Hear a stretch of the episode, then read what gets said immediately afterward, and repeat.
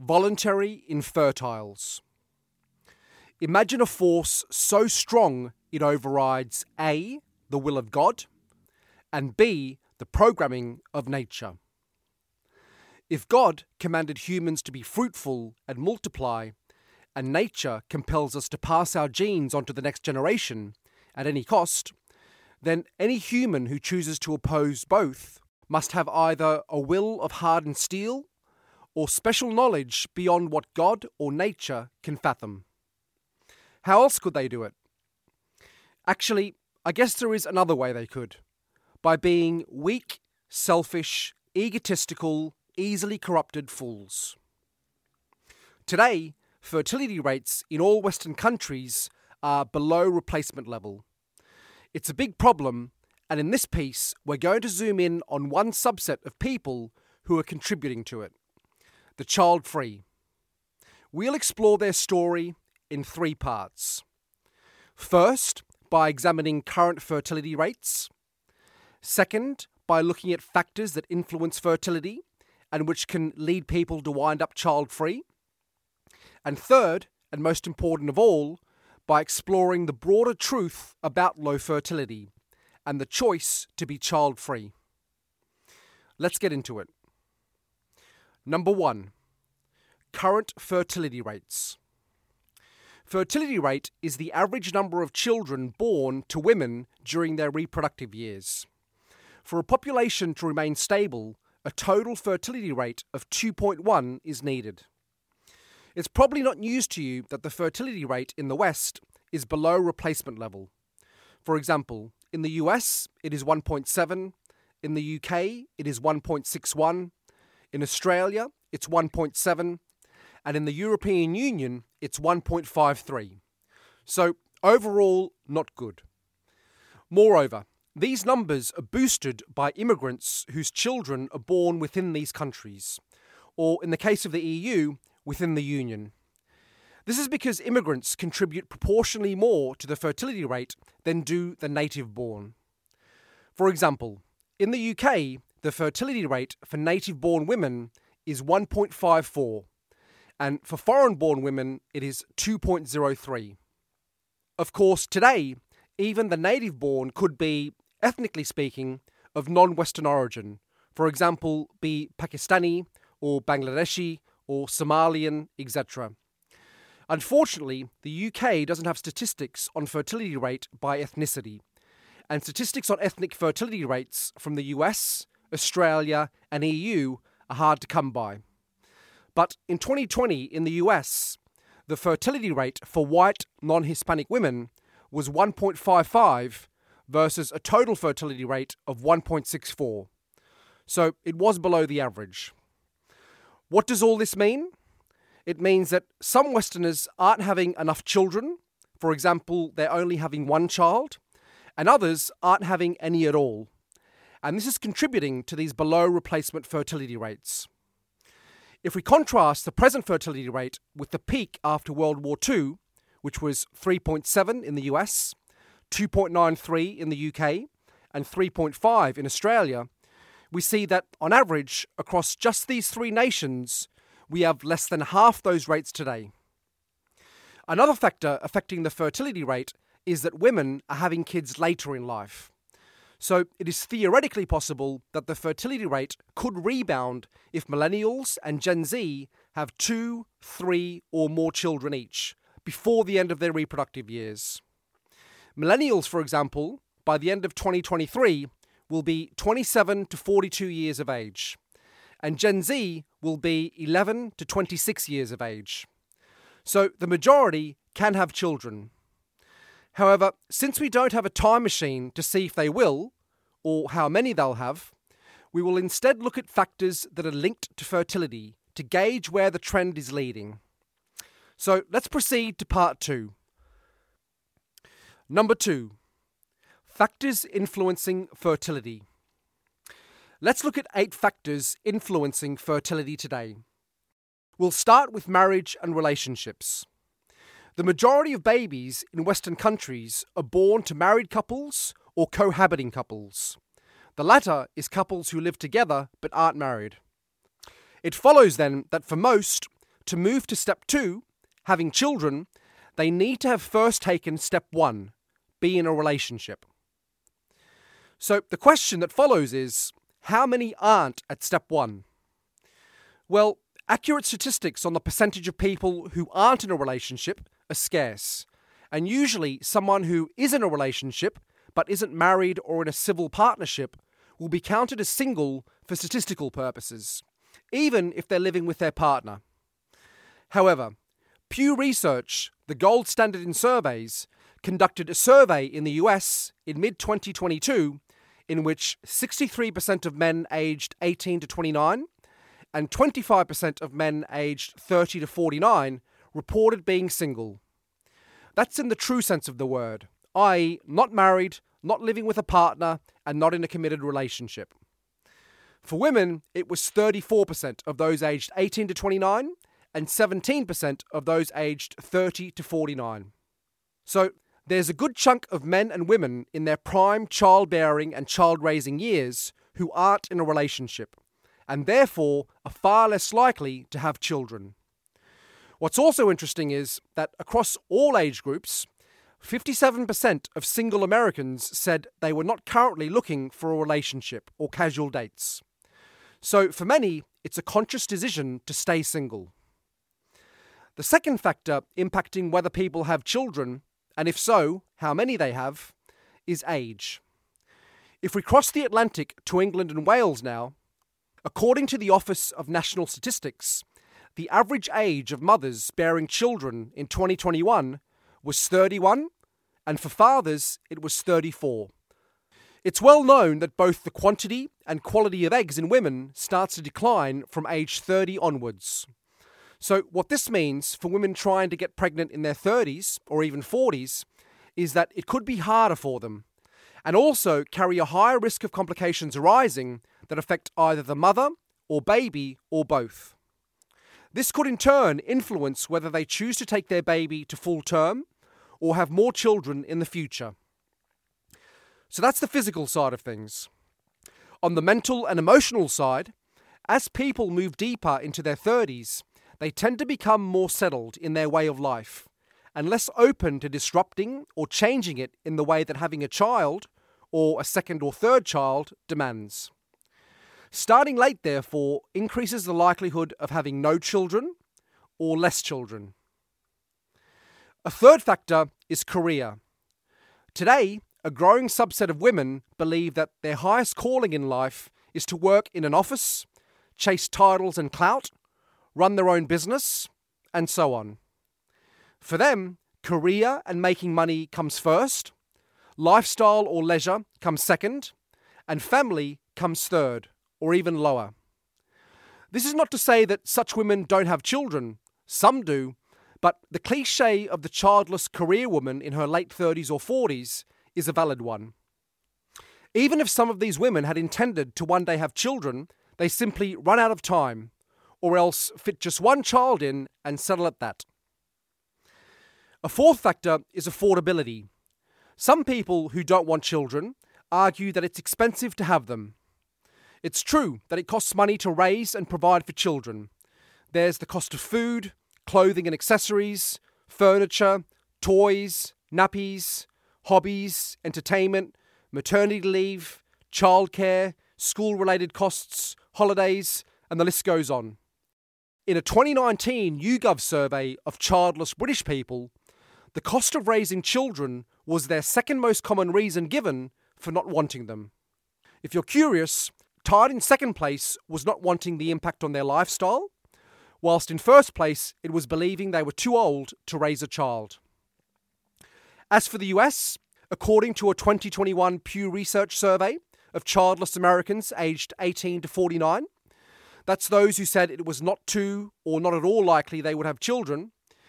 The third most common reason was for financial reasons. Again, if you're curious, in second place it was for medical reasons, and in first place was they just don't want to have children.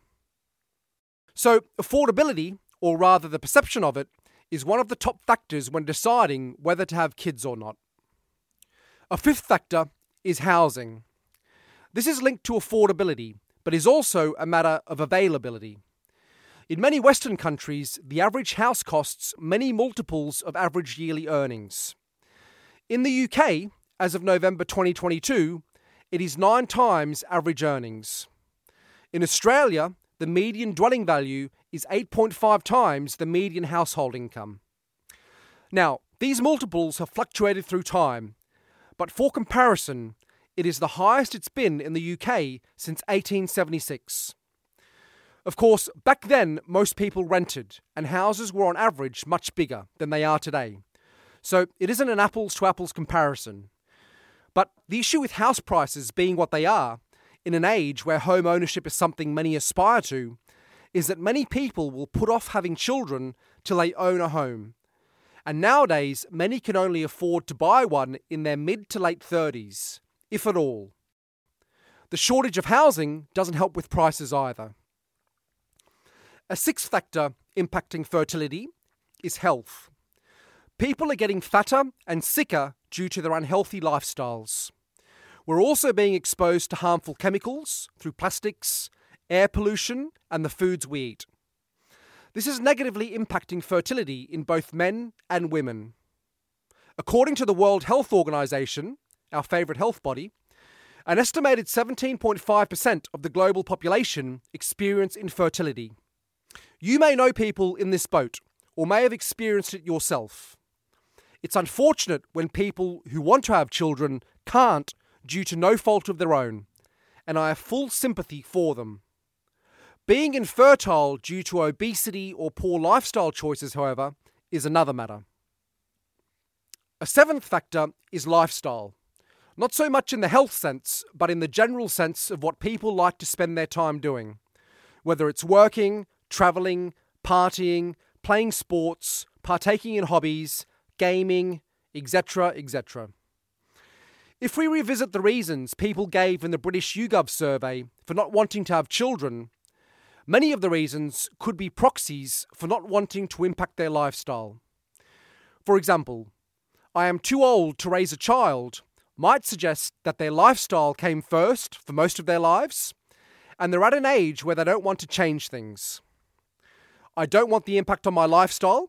Well, that's a pretty straightforward one. The cost is too high could mean that they'd have less money to spend on the things they like and want, like holidays and clothes and gadgets. Then there's reasons like I do not like children, or I do not have the desire to have children, or raising a child is too much responsibility. All of which suggest they prioritize other things in life over having kids. In short, the child free by choice tend to treat having children as a zero sum game, where it's either they can have the lifestyle they desire or they can have children, but not both. The eighth factor is ideology. There's a growing subset of millennials and Gen Z who don't want to have children due to concerns about climate change and the environment, or because of, in inverted commas, the state of the world whatever that means in the confused minds of such people. What's interesting is that if we go by intention alone, in Britain, only 48% of 18 to 24 year olds and 39% of 25 to 34 year olds who are childless could say with confidence they wanted children in the future. I bet if I asked the same age groups in Nigeria, I'd get a much different answer, probably a lot closer to 100% wanting them. Nigeria, by the way, has a fertility rate of 5.1. Good on them. So that's a snapshot of present day factors influencing fertility, and there are likely others. But the takeaway from what we've examined is that if we don't make drastic changes, worse things are to come. How bad can it get? That's hard to tell, but the country with the lowest fertility rate today is South Korea at 0.78. Yes, that's right.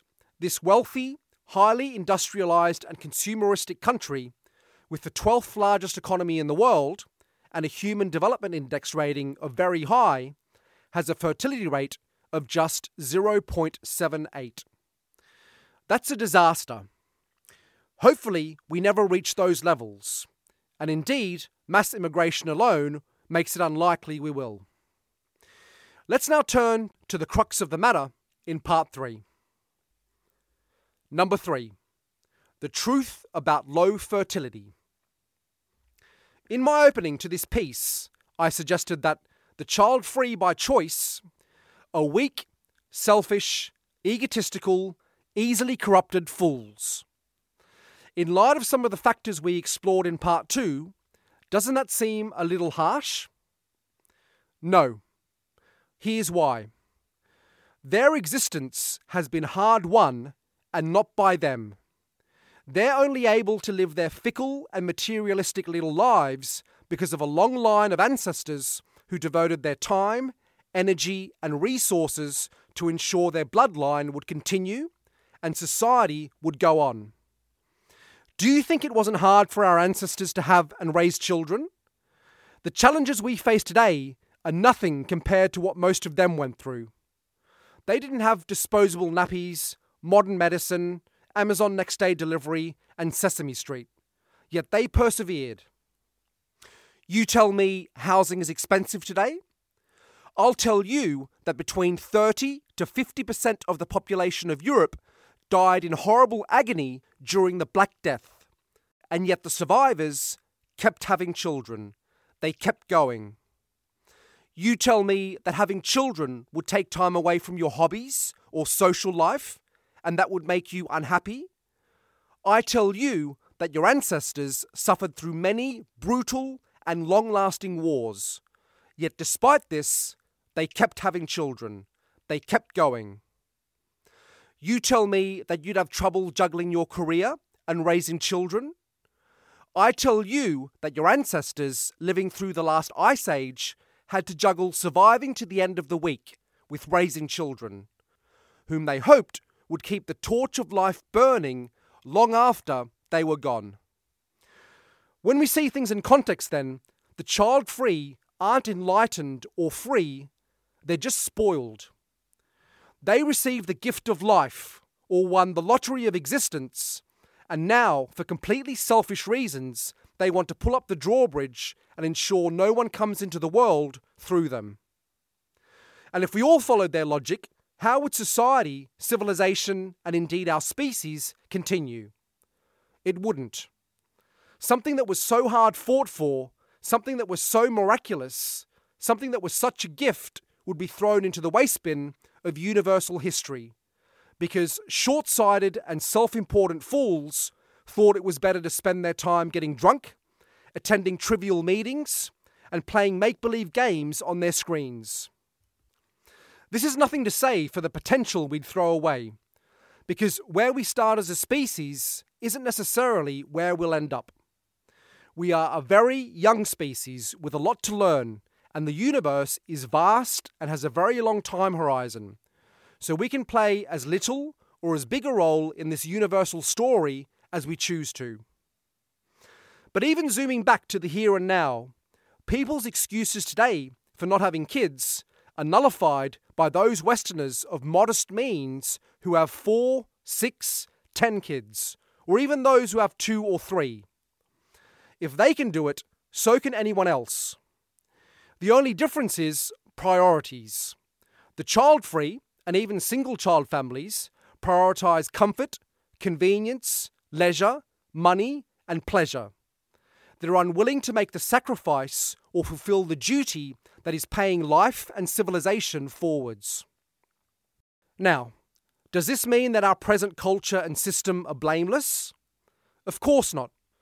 Our culture is rotting, getting worse by the day. Our system is parasitic and encourages self destruction.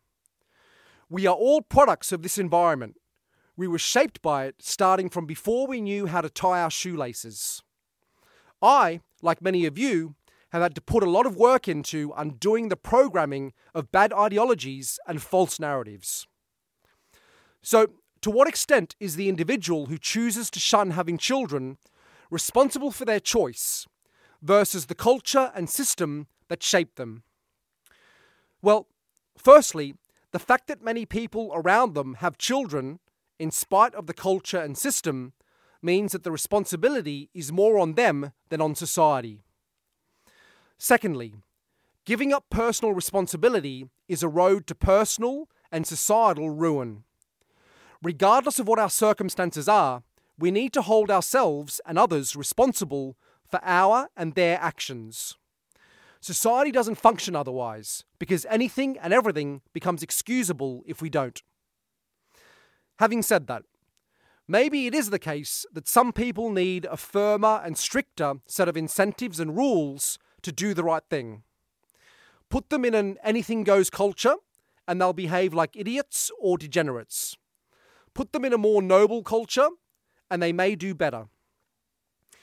What should be beyond argument, though, is that if your eyes are open to what our culture and society has become, then you should resist the forces of darkness that rule over us. Don't let fear or hopelessness, cynicism or apathy lead you to the ultimate defeat, forfeiting your bloodline. That would mean handing our enemies a total and permanent victory over us, the worst kind imaginable. Even if things are tough, we must persist and find a way to pass our torch on to the next generation. On a different but related note, it is sad that today, whilst we face this serious fertility and demographic problem, there are people whom we wouldn't want to have children, even if they wanted to. Woke activists and academics, and the current LGBTQ plus crowd, for example, shouldn't be anywhere near children nor should they have the ability to reach them through any medium, whether through our institutions, the media, or online platforms. These people pose a danger to children everywhere through their heinous psychological and now genital mutilation program. The latter, which can actually make children permanently infertile before they're legally able to drive a car. Of course, whilst I'm happy for such people to end their own bloodlines voluntarily, the problem is they then target other people's children and do everything in their power to poison and ruin them. It should be obvious then that one of the several fixes that need to be made to get the fertility rate back on track involves giving these demons what they deserve.